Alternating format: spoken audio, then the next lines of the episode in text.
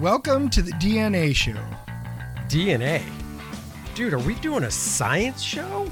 No, D is for Dennis, Oh, A is for Andy. and N is for and? Oh, man, nerds. Oh, Because yeah. we're nerds, dude. Yeah. Well, good. Then we can talk about comics and movies and pop culture and sports. Sports. Sports and nerds. Yeah, we're going to make that work. All right, let's roll. Heidi ho! Welcome to the very first live in person Dennis and Andy show. Oh my God, we are live. totally live. I can't believe it. Well, we'll find out. This is an experiment. This is our, our we're we're we're, we're going to make this a go. I can feel the pain. I'm pinching myself. so we are live we thought we'd go this route because it seems to be what all the cool kids are doing. So uh, we're going to dive right in with what we always start off with football. dun, dun, dun, I had a great week in fan- fantasy football. We are part of the same team. One of our seasons is continuing. Yep. One of our seasons is It, it was over last episode already, but I'll set it up because one of us, Andy, is still in the playoffs. But he didn't. He squeaked in the playoffs in eighth spot, but he made it. And as I say, you play the game for a reason. Man, So eighth seed Andy eight had to play first seed Chad, and Chad always wins. He always managed to squeak out stuff. Well, guess what? Oh, Andy yeah. had the upset of the week, maybe for the year. That is me right there. The Dirty Boys beat the Amish Ninjas. Number eight took down number one. yep. Whoa, Whoa, that was the big, big upset. And yeah, we had a, a couple of other good ones. So my wife made it. She snuck past uh, Al- Elisa. So really sneak the- the- the I mean, that's a, that's a good gap. Yeah, and it was the fourth and versus fifth seed. Yeah. Scott was third seed, and he beat the sixth. And then Matt sec uh, wound up. He was the seventh seed, wound up beating uh, Doug, our second seed. So yeah, we had a couple of really important uh, uh, upsets uh, this time. So I, I can't believe like number eight, this guy beating number one. That is phenomenal. Yep. So this is next week. yep, here's what it looks like for next week. The Dirty Boys, that's me. I have to play Dennis's wife, Susie, who already kicked my ass once in the season. You can see the projected point spread. She's got me beat right now, projected 112 But to 98. Chad had you beat last week too. Chad's point spread from last week, it was 120 to, I believe, 98 or 121, 98. So a bigger spread. So I thi- Anything's possible. I think I'm going to lose. I do think I'm going to lose. and Susie's been already all excited this week, hoping that you're gonna that you're gonna lose. And who's this here? And then, and then we've got uh, Matt and versus Scott. So we that and Scott's my brother. So you know we've got uh, yeah. Again, that should be a close one. So we just never know what's gonna happen. Dude, if I win, you you just need to forewarn her the hell that's going to rain down if I win this game. Okay, See, I expect to lose. So so there's no she like if she beats me, there's no hell raining down from her. It's Well, projected ex- she's going to beat me. expect a phone call from her if she does win, because I'll not stop hearing about it all week long. And if I win, expect a knock at your door. all I'm going to do is hand her the phone. You can call, and I'm just going to hand. I say you talk to him. No, no, no. If I win, expect a knock at the door. and you might want to tell her not to have a nice shirt on because it could be a pie in the face. I'm just saying. Oh wow! Hellfire will rain down Yep. because I took a major ass whooping from her earlier on. So this is why we play the game. so that's fantasy. So we'll we'll update you next week and and and see how we're doing. Me, I've been out for a while, so I'm pretty good with that. I get first pick next season. First time that I've ever can say that that's happened. So I'm okay. I'm looking forward to next season. but we still need to talk about it. Even if we both lose, we still have to let everybody know. Oh yeah. Now on to our football teams. Da-da-dun, da-da-dun. Yeah. The Packers are um, they they they did well. They won. Was hoping they would, and they are now the number one seed in the NFC. Unreal. Yeah, it was. It's it's it's looking good. Notice Packers are in first. They have the tiebreaker over the Saints. Why? Did Uh, they play the Saints? I already uh, forgot. yeah. My mind's a So yeah, they, they they have the tiebreaker, and then the Rams, and of course the Washington Football. No Name Football Team is in the fourth seed in the NFL. Look maybe at that. uh maybe next year in the in the uh uh baseball league the soon to be baseball team Cleveland will actually make it somewhere. they could. they could now. We've got Kansas City, and they're obviously the number one seed in all the NFL. So right now it's Kansas City and and the Steelers. So yeah, that's looking. That's So looking- who who would you predict right now for the Super Bowl? I know Uh, you're going to say Green Bay because you're a Green Bay fan. Yeah, I I I, I would. I'm So on the. AFC side, On the ho- are you well- going to go with the Chiefs? I would love to see it be the Chiefs. Really? Yep, I would love to. Packers versus the Chiefs. Why, you may ask? Sure. Well, if my history serves me right, Super Bowl number one was the Green Bay Packers beating the Kansas City Chiefs. I would like a little repeat of history going back that far. I'm going to say the Packers choke and don't make it um, to the big game. Uh, I really don't want the Saints to. I'd like, so the heart in me says, out of the top four, I wouldn't mind seeing the Rams. Uh, I wouldn't mind seeing the Steelers because I think this might be Big Ben's last year.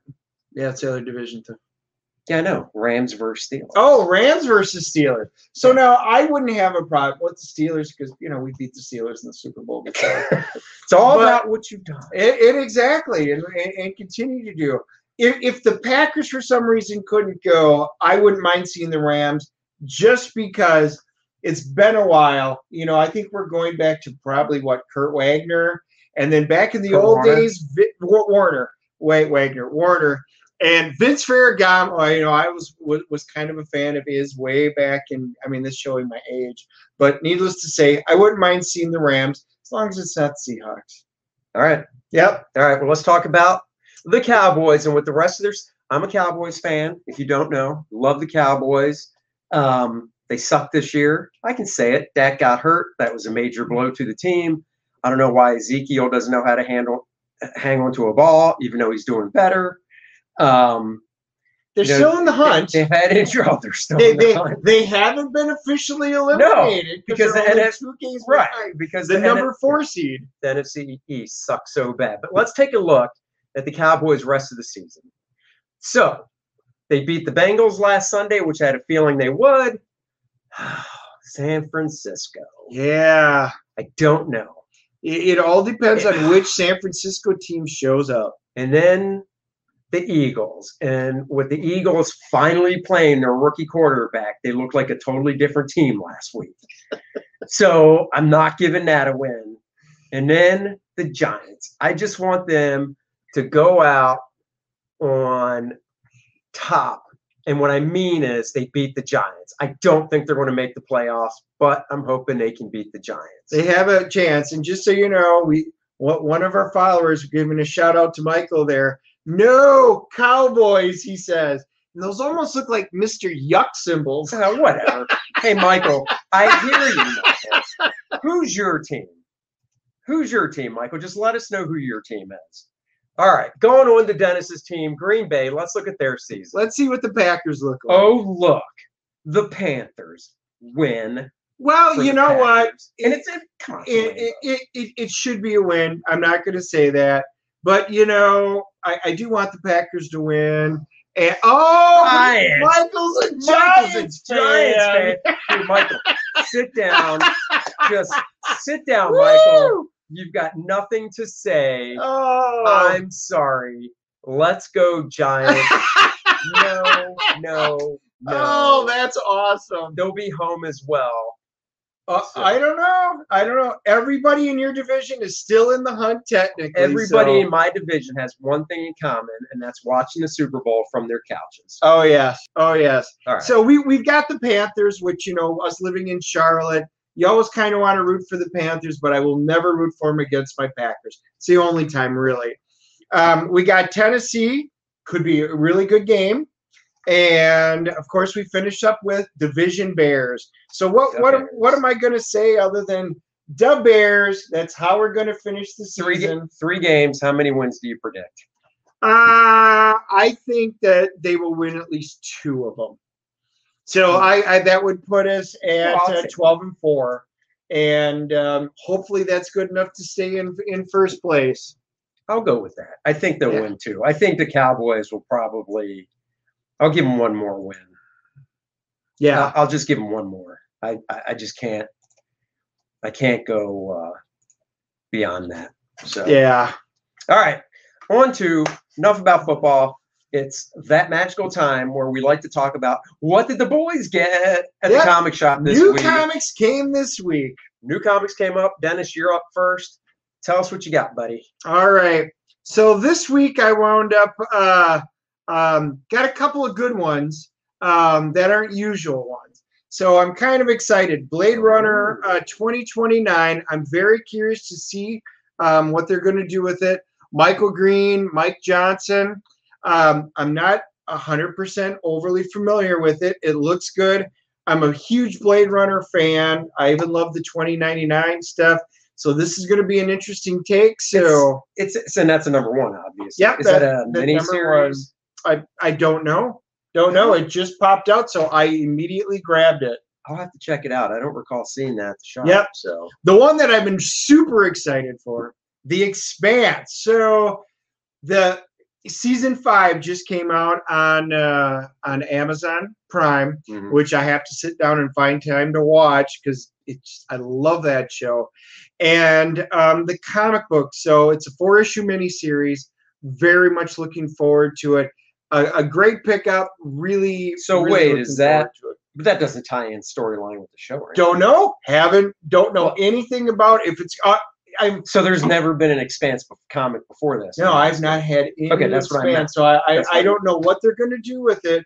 So new storyline. Does it fill in between pieces? So don't know. We're gonna we're gonna find out. So that will like- definitely be one that I'm gonna talk about. I like the timing of it dropping with the new um, season, which Yep. I've never uh, seen. So Iron Man. So Iron Man's been been pretty fun. So looking forward to uh, um, seeing Iron Man. New Mutants came out Yeah. this week, so you know I'm just picking that up. Um, and Wolverine. uh, Wolverine Black, White, and Blood number two. Yep, yep. Looking forward to, to that one. I thought so, the first one was pretty good. Yep.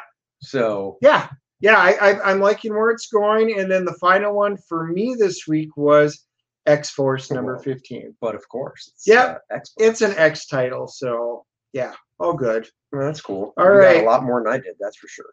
Yeah, that seems to be a theme every week. That is a us. theme. I don't. I don't get as much. I can't Nope. help it. But you got a pretty good. Uh, you got a pretty good lineup this week. Oh yeah, I got Death Metal number six. Uh, I I like this series written by Scott Snyder, drawn by Greg Capullo. Uh, Greg's one of my favorite pencilers. Uh, it's it's just a fun fun series.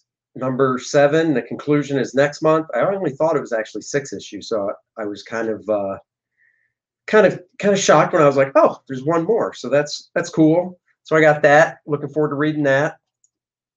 Um, I also got Green Lantern number 10, which is the there's two issues left of season two by Grant Morrison and Liam Sharp. I really like Liam's artwork. He's doing a lot of his own coloring. He's doing a lot of digital painting on the inside. You can tell the cover is uh tr- is digital digitally painted, not the traditional uh, pencil and ink work. So I got that. Looking forward to reading that. Like I said, there's only two issues left after this one. And then, of course, the book I've been with since the first issue of the first miniseries, Savage Dragon 255. It blows my mind to think that I was in my early 20s when this book came out. Wow. I know. Well, I'm only old. 30. um, so yeah, Savage Dragon 255. That one I have read already, and I really enjoyed it. Uh, Eric is just nonstop with where this book goes. So, and it, you know, it really does for me uh, remind me of the comics I grew up with, with the the way Eric draws, with the in-your-face Jack Kirby over-the-top action, and his writing even has that old school Marvel feel to it. So, you know, I'm with Savage Dragon until Eric drops the pencil on it. Oh yeah, yeah.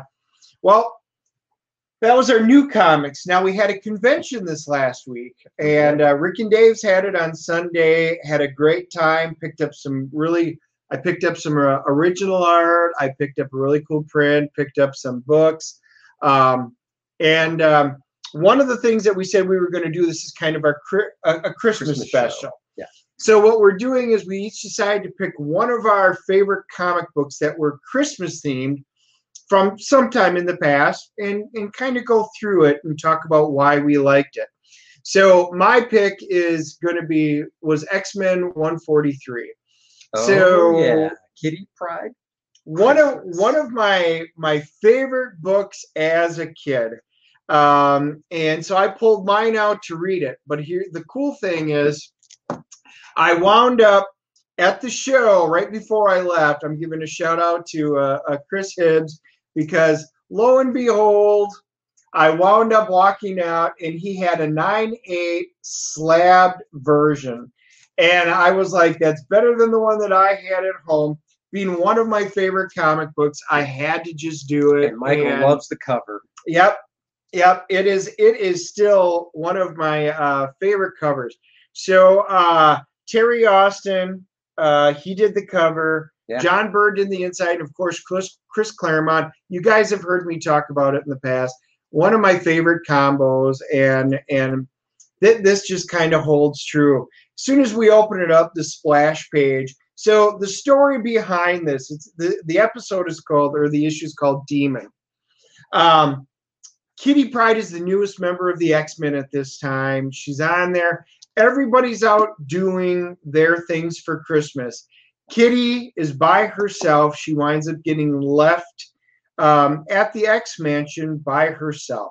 So she thinks she's going to be a, a little bit bored and things like that. They all wind up saying their goodbyes. We get introduced, well, reintroduced. You know, Wolverine winds up having, you know, he brings his girlfriend, um, Mariko, and everybody does it. And of course, you know, uh, Nightcrawler bamps in and um, tries to give her a little kiss under the mistletoe, which makes you know Logan all angry, and you know because back then he was very much a, a hothead, trying to control his anger. So it's just very interesting seeing. Remember how the old this is like 1980. So Oh, yeah. how Logan was drawn, you know, back in the uh, in the early days versus the new ones. Oh, this is a great shot. Th- this one right, Right here there. this is kind of the start of the story where it's kind of a flashback dealing with um, Storm, and you get introduced to the N'Garai.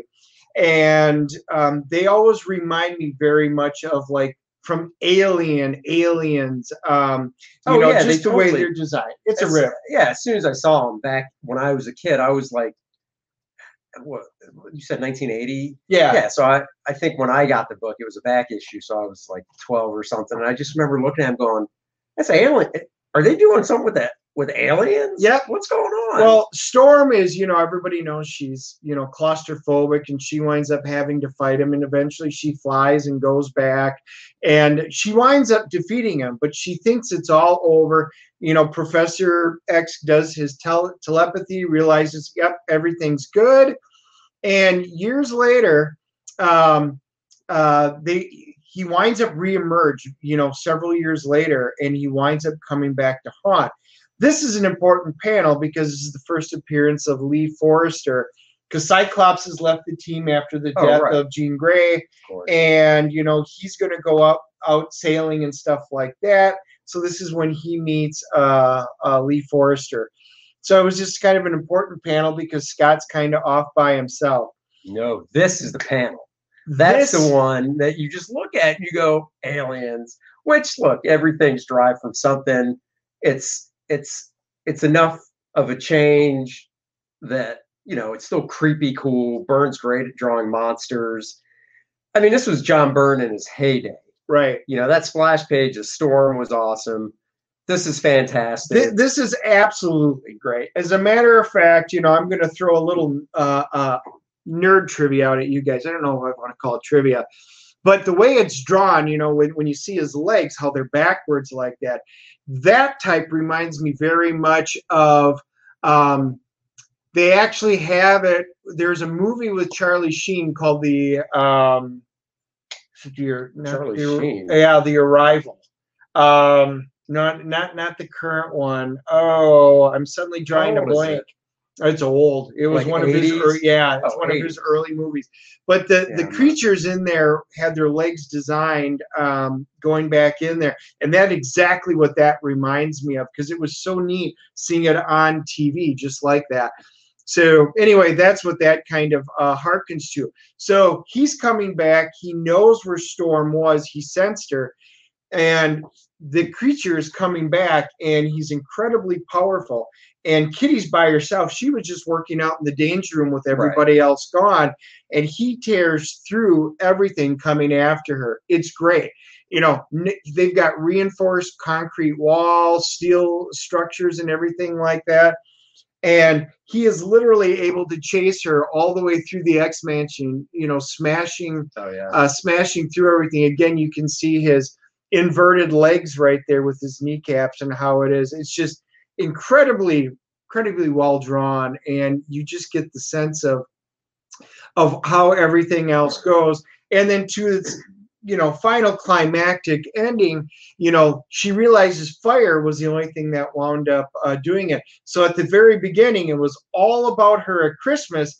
Even though it was time, she was having to learn how to start up the X Jet. And it was kind of tedious. And yes, we're going to go over it. Well, lo and behold, even in a moment of panic, what does she have to do? It's like Electra Woman and Dyna Girl, you know, where oh, that's a reference. it sure is. And some of you might get that. Oh. Whereas every episode of Electra and Dyna Girl, whatever Frank introduced at the beginning, where she go beep beep beep, that was the new addition to their powers that would save the day. Well, Kitty had to learn how to start up the X Jet, and lo and behold, she had to do it under power.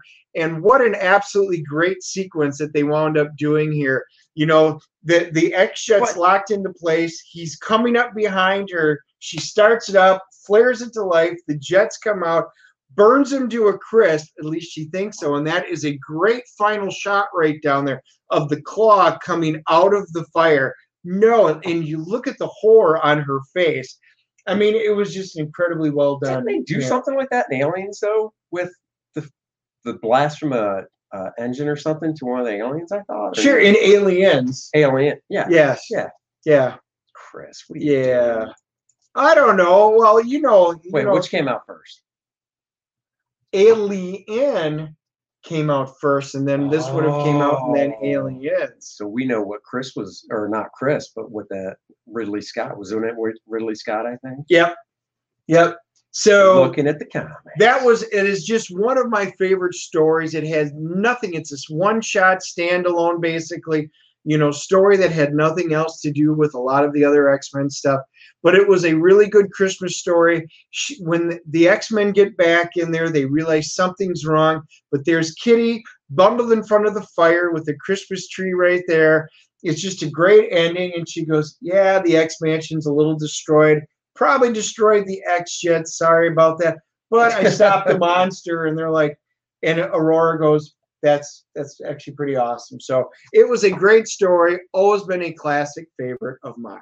All right. Well, I've got two books that I enjoy that are uh, uh, Christmas theme uh, related. The first one is this DC Comics Presents, where it's Superman and Santa Claus. Superman, the- no way. The perfect team up. Superman and Santa Claus. I, you know, I didn't get this book right when it came out. I got it came out in 1983. I picked it up probably in the late 80s, just because big Superman fan. And uh, I've al- you know the art is by Curt Swan. I've always loved Curt Swan's work. It's inked by Murphy Anderson. Curt and Murphy have worked a lot together or worked a lot together. Um, there's a very distinctive look that they had when they worked together. Uh, the basic story is on the very first page of the book, Superman is uh, flying down. It's a splash page. He's flying down, and there's uh, a kid holding up Santa Claus with a toy gun. He's like, "Give me all your money," and Superman's like, "Whoa, Junior!" So comes to be that the kid's under a trance because the toy is from Toyman.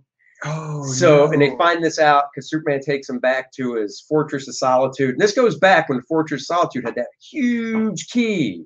Remember the big gold key that only Superman can lift? Yep.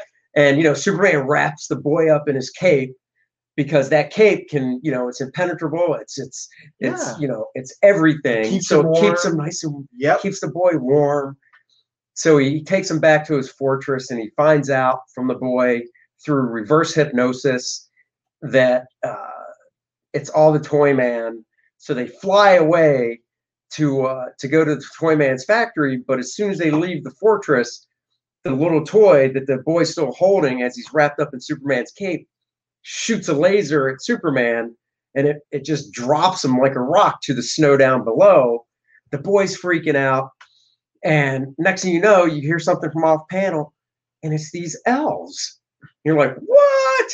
So they pick up Superman, they lug him back, and then you see this great splash page of Superman waking up in the foreground. He's like, what the? And it's Saint Nick. Well, It's whoa, good old Mr. Saint- Claus himself. Santa Claus himself. Superman's like, wait a second. I've been here. My fortress has been here forever. How would I not know about this? And Santa Claus is like, that's just the old Santa magic there, Soups. That's the way it is. You don't I don't want you to see it, you don't see it. So long story short, they they teaming up with Santa and his sleigh and his eight magic reindeer end up going to the toy man's factory.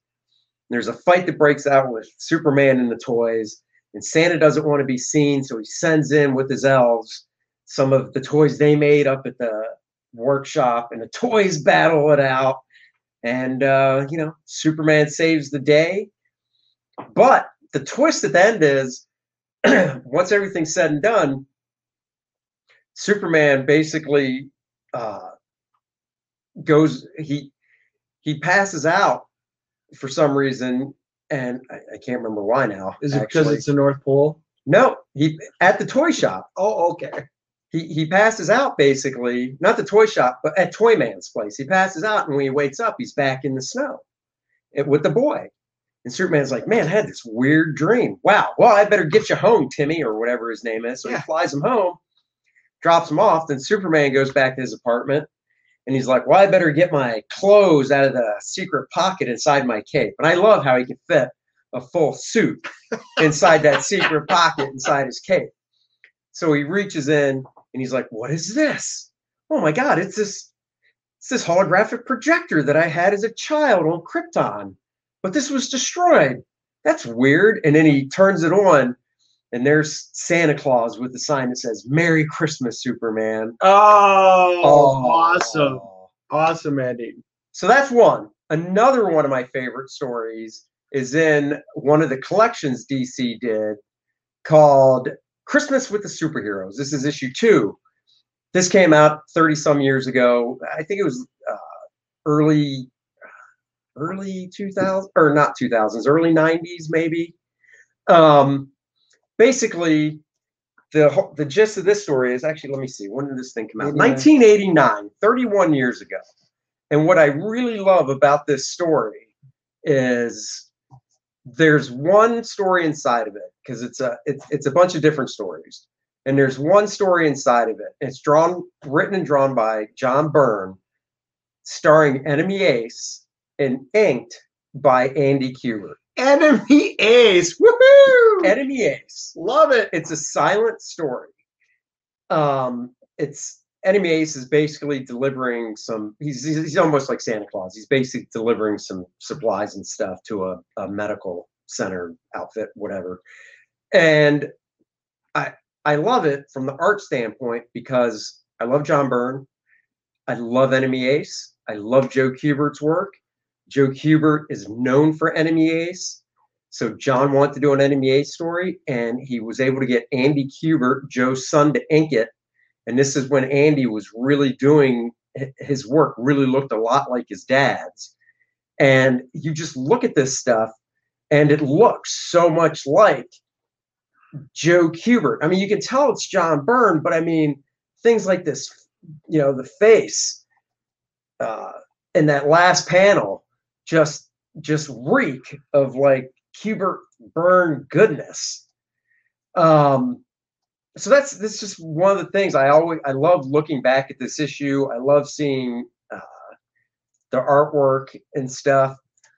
It's a it's a great story. It, like I said, it's a nice little silent one. There's some other nice stories in the book as well, but this is obviously my favorite. I mean, you've got a great shot of Enemy Ace. It just it, it has Just when you see that triplane flying up like right. that, You see the up. plane flying and everything. I mean, it's just a it's just a home run. So that's those are those are two of my favorite Christmas comics.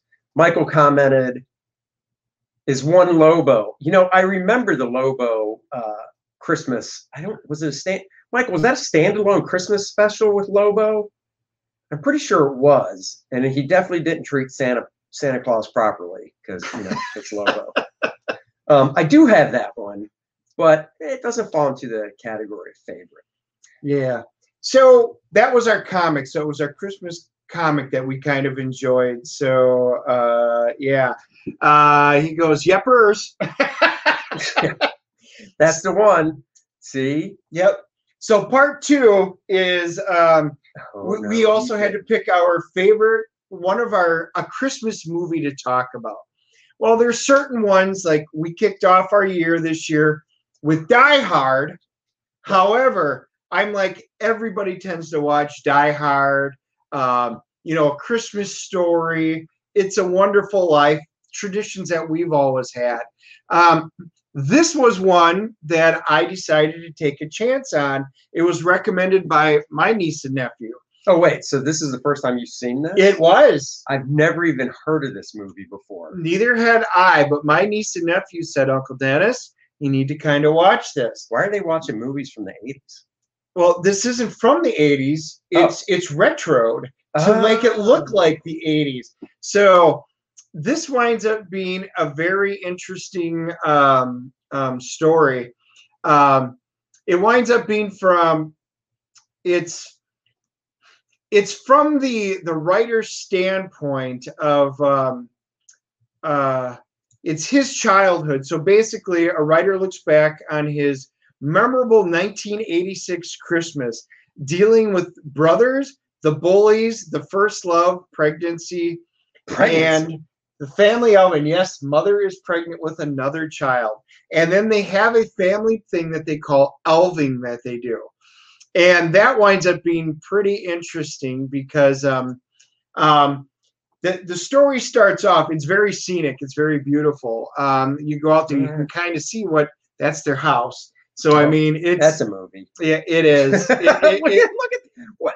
That's like the perfect picturesque setting in like Right. Colorado. it's like if it was my house. I would be sitting there all day just waiting for it to crest, like when I was just out, you know, at um, uh, Grand Canyon, just waiting for that perfect time to try and get some pictures of it. So anyway, this is their house.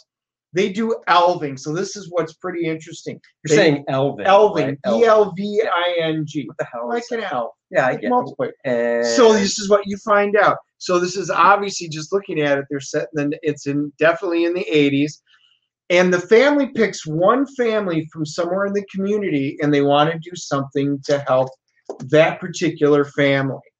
Now that's you know those are the four brothers right there, and of course mom is pregnant with with with with another one right now. Um, the kids wind up picking the the kid on the right is the bully. This and this winds up being the family that they decide to elf because something's happened and they're they're kind of by themselves.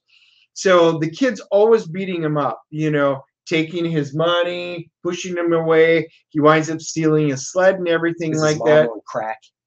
Uh, That's no, the 80s. It, it He's is not a druggie. It is. Well, it was different types of drugs back then.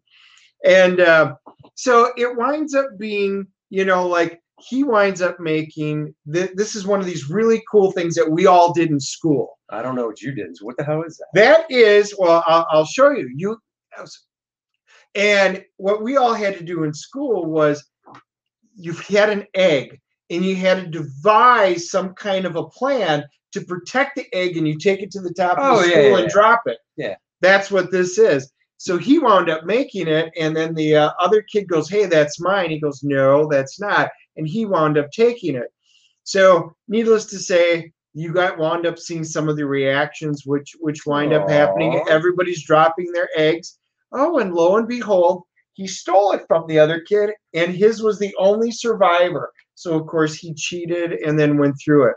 He shouldn't get anything for Christmas except coldness stocking. Right. He's a he's not a good kid. So you're just assuming he's a bully, but you don't know why, or if maybe he's just inherent. So this story, the way it's told, is very much like a Christmas story, where it's from his perspective. Is there a lot of that voiceover narration? There is stuff? some, Is yes. there? It said it it really harkens to an 80 versions of a Christmas story. This is the part that winds up being really funny. The kids are raising a chicken, all right? And their No. Christmas dinner comes out, and they're like, oh, look at this. It is so incredibly well prepared. I mean, look at that. It looks great. Well, and one oh of my god! one of the boys asks, he go, um, wait a minute, where's our chicken? The name escapes me. And there he's like, well, and this perfect bird, they're like, we are not eating the chicken. No You've way. seen him throughout the movie. I can't remember. Is one of these kids the bully?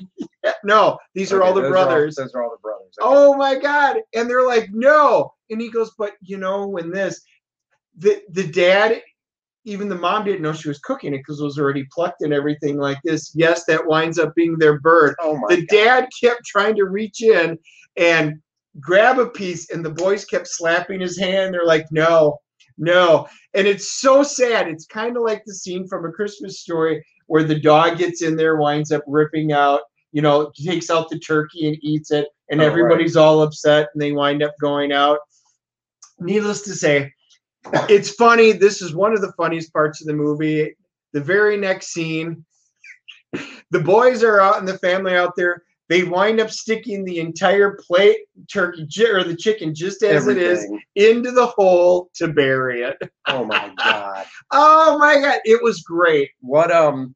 I was going to ask is uh what what can that be seen on? What did you watch it on? That's uh Netflix. That Oh, one is on it is on Netflix. right. So a lot of you have Netflix. So absolutely don't. This is a cute movie. Um, it- it's worth a watch if you've never seen it. I don't know if I quite put it with Christmas Story because that's one we watched every year. Right. You know, but this definitely has some really good moments. The elfing stuff at the end. There's a girl that winds up who get her license that has to drive the boys. She's the oldest of the kids in the neighborhood. It's got there's the girl that moves in next door that he wants to talk to. It's got a lot of cute, memorable stuff. It was a great family movie. So that is my obscure pick for you know this year because it's a few years old. Yep, I I recommend watching it, especially if you want something to do with the family. Um, yeah, I mean, if it, it's on Netflix, I might have to check it out.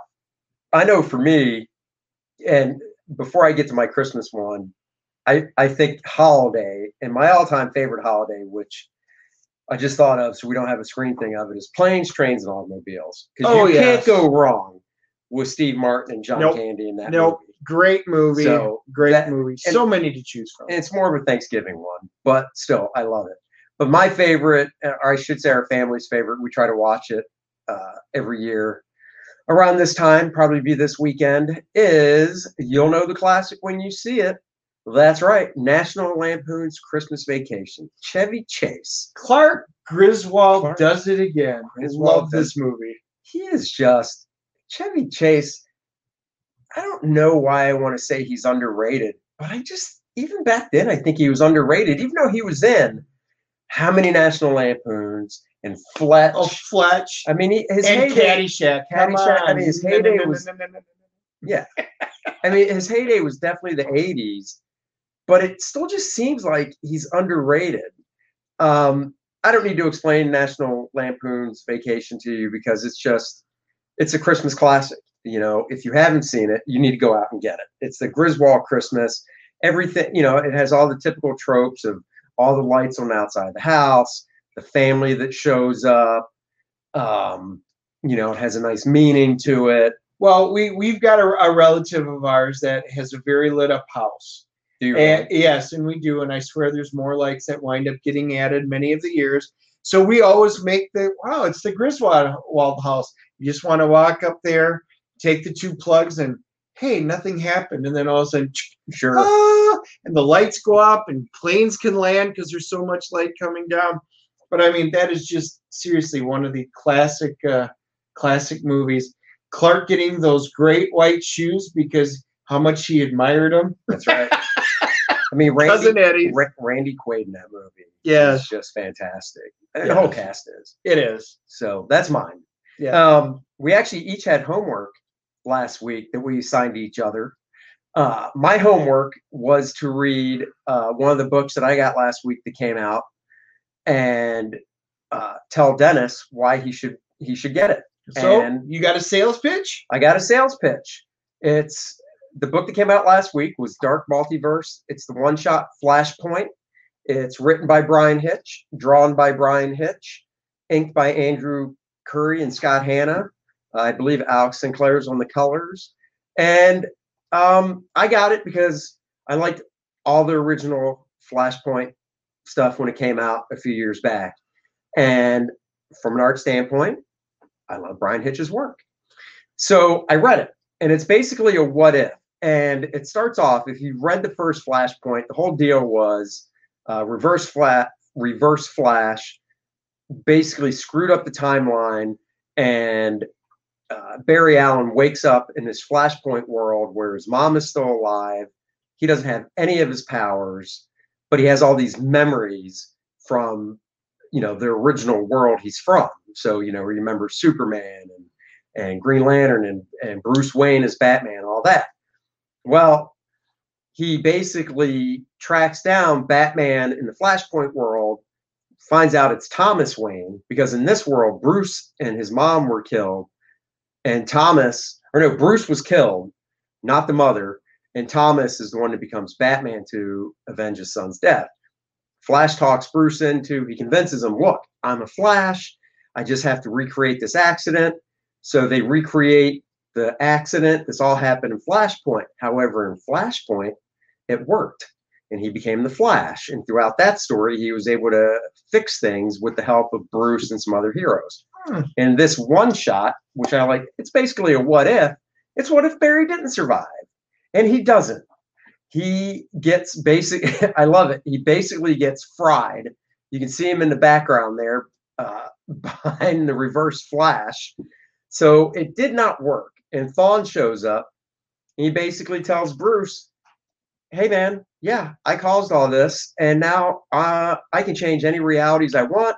I can do anything to the timeline. And the, the point of the book is Thawne wants to take over the United States and he wants to, he basically wants to, he makes a deal with the president to say, I'll take care of the Atlanteans and the Amazons. And for that, you can be the president, but basically, I'm going to be your little puppet master and, and rule the place. So that's that's the setup for it. I don't want to ruin the story of how it ends. It did have a surprise ending. I thought I wasn't because I knew how the original Flashpoint ended, and that's what in this story Thomas wanted to do. Thomas' sole purpose was to get Thawne to kind of do the right thing and put the world back so Bruce would be alive and he wouldn't. So this is a one shot? Yeah, it's a one shot, 48 pages. Like I said, if you know what Flashpoint is, I do, and it kind of sounds interesting now. I kind of want to pick it up. it's really good. You know, if the story wasn't good, I'd still be like, ah, this art's fantastic. I can get past the story.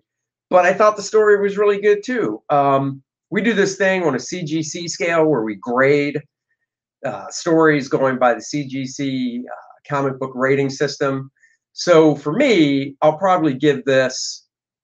I'll- give it an eight point five out of Okay. ten. I thought it was a strong story. Like I said, I didn't. You know, I thought I knew where it was going, and with what Thawne wanted to do, and you know, they introduced, and this isn't a spoiler because this, this, this was in Flashpoint. They introduced Superman, kind of like they did in their original Flashpoint, and he has a bigger role to play. but then there's this shocking twist with Thomas Wayne and Superman, and I no no more no spoilers. Okay. it's a it's a really good one shot. Uh, like I I'll- said, you I'll pick it up It- next it- week. I it think would- you talked me it would help if you read Flashpoint first. So if you've read Flashpoint, this is a really good one to pick up. Yeah, and not not even all the Flashpoint tie-ins, just the original miniseries Yep. by uh, Andy Kubert and Geoff Johns. Oh, Yeah. very cool. Yeah, so that's I did my homework, and uh, I think it's I think it's something you should definitely read. All right. Well, you convinced me. Now it's your turn. My homework was I had to read issue number one of Sword. So this was quite interesting. I didn't know what what was going to become of it, and um, I'm going to say when I started with it, I, I opened it up, and the uh, very first page is that, and I sat there and went, "Oh." So if you the pro, the one thing with sword is that you kind of had to at least have a working knowledge of the X universe, Right. along with what was kind of going on maybe in outer space, and a little bit of dealing with what happened with Alpha Flight. So they're trying to bring you up to speed because you know that is the peak. That is what's up there right now. Um, only they've integrated the X-Men basically. Krakoa has taken over Yeah, that's what I was going to say. The looks- base It looks like it. and they integrated Krakoan technology uh, into it. So you basically have biotechnology that is incorporated um, in with regular technology to create this. Um, as as we go on, work work our way through it, you find out Magneto winds up coming up to uh, to the station, and you can immediately tell there's a bit of a hierarchy because in Krakoa there's the five, or all these mutants, these five mutants come together to help resurrect people. Well, up here they have something that's called the Six. And again, they're talking about how mutants have the ability to put their powers together, and they harken back to one of the earliest forms of it, the fastball special. Oh yeah. And for all of us classic Wait, they X-Men, they're they're literally talking about Colossus throwing Wolverine. yes, as the fastball very special. as the very first time that two mutants put their powers together to do something that they couldn't do on their own, they actually call out the fastball special. Now that's on a very small scale, but we all knew Right. when Colossus threw them, it was really cool. Most of the times that it happened, unless you threw it at Magneto. Um, this winds up being very interesting because they've got the six that are going to run the station, and there's quite a few mutants that are up there, and they have these other abilities. You know, Fabian Cortez is in there, and he go, "Oh, Magneto, my lord," and he's Oh, bowing right. down, and Magneto won't even give him the time of the day, even though he's one of the six, and he doesn't understand it, and then he winds up finding peepers, the old mutant with the big eyes, and Oh, he's yeah, like, yeah. "Oh." Here's basically my cell phone number. You can come talk to me anytime. And Fabian's all upset because he won't give him the time of day. And he was the one from back in the, uh, I would say, late 80s, early 90s, when he was the one that was feeding Magneto all the power and stuff like that to soup him up and stuff. So, what's interesting is so Abigail Brand is the head of Sword, Mhm. which now kind of has to have all these other issues and stuff like that dealt with. You keep looking at everything as small nation building and nation versus nation. What I've seen is I have to worry about what's out in the cosmos, the solar system, the universe, and the threats that are coming in. They didn't do very well uh, under Alpha Flight because it was all dark ops money, just like Shield was. Well, now this is completely different, and she's been given reins um, to move forward on this.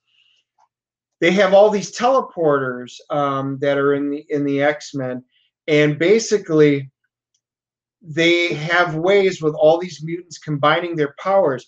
So Al Ewing um, winds up doing this, and remember how I've talked about Hickman doing world building. Right. He's doing this to the nth degree, dealing with the cosmos stuff right now.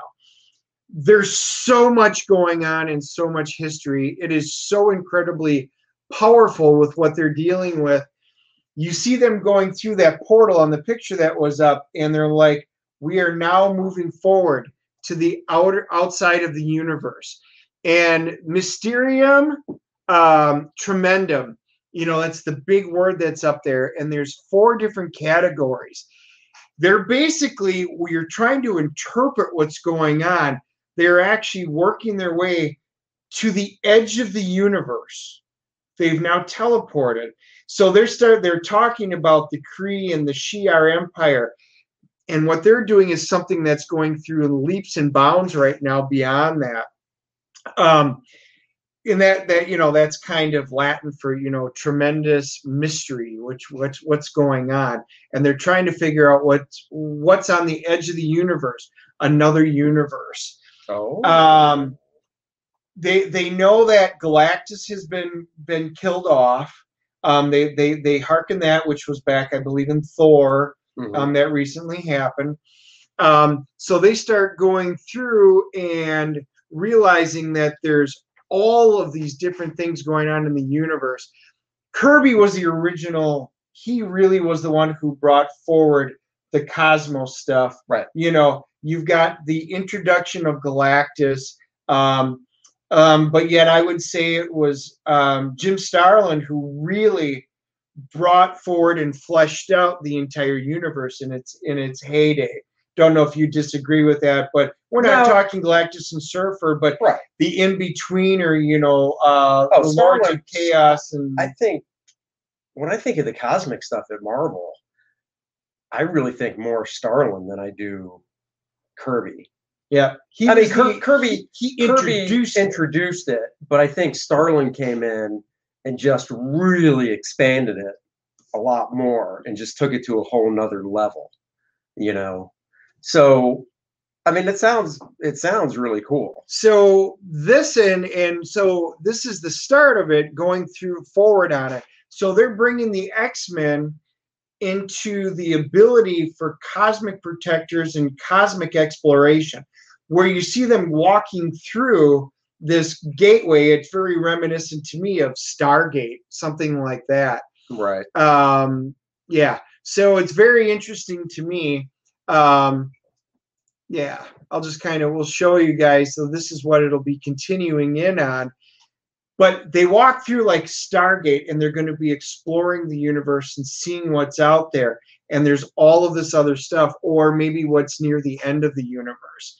Um i can't give it justice because there's so much going on um, and you do have to have a working knowledge but it's so incredibly impressive the sheer amount of story that he's bringing forward the world or universe building how he's tying in all the cosmos stuff. There's been a lot of incredible thought and everything given to this. This story has the potential to be some of the most some of the most This is- interesting stuff i've seen. This is this is huge. This is not what i was expecting. This is far bigger and far grander than i was ever anticipating coming up out of this number one issue. So this is uh, I'm gonna- right? So- yes. Right. yes. It's- I am going to recommend that everybody pick up this issue because if you're an X Men fan or you're interested in the Cosmos stuff, because I've got a feeling this is going to be tying in dramatically with everything that's transpiring out there with Galactus, with, um, like I said, you now have the Kree and the Skrulls that are together. Um, and then you've got the Shi'ar Empire, who we find out in here they are not. So the Kree and the Skrulls are together, and they mention the fact that basically the mother-in-law is the Scarlet Witch because Hulkling is the leader of them, and Magneto wants nothing to do with them. And he goes, "Well, that could kind of hurt you in the long run." So very interesting um, premise. This could be the start of some of the biggest stuff we've ever seen in the cosmic world of Marvel, and this is the gateway leading into all of this. So not just you, I recommend everybody need to go pick this up if you have any interest in the cosmic stuff. I do. I love the cosmic stuff. I just was never that interested in Sword when it was. Remember when it was first out a few years back as a Right. mini? That was a miniseries, wasn't it? Or Well, was that just a short-lived ongoing? Right, but but Sword from what it was is nothing like what this Right, is going That's to what I. be. That's and see, I didn't get that. So I'll give this a shot. You know, I'll I'll give this one a shot.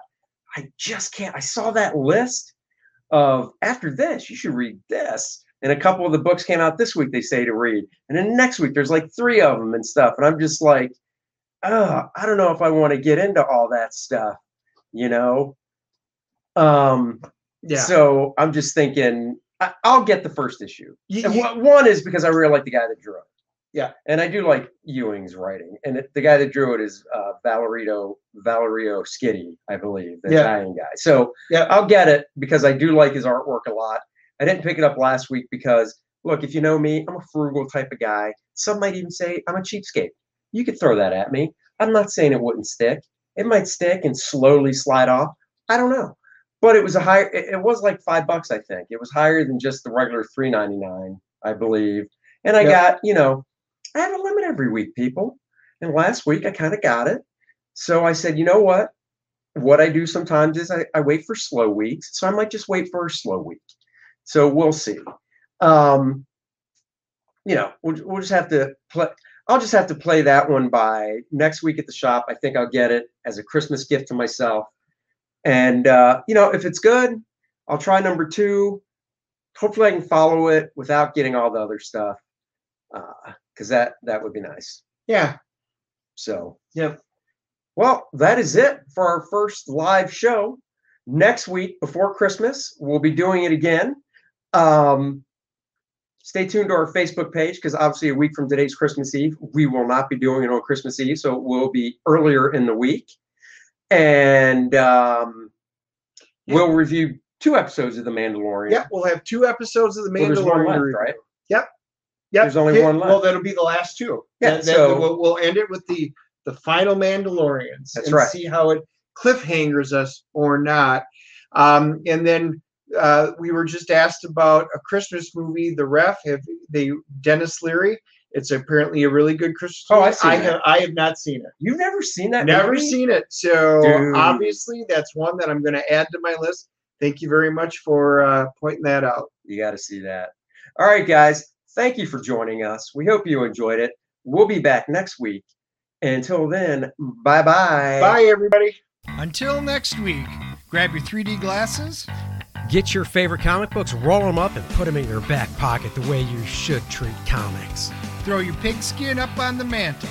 This is Dennis. This is Andy. Later, Later, friends. friends.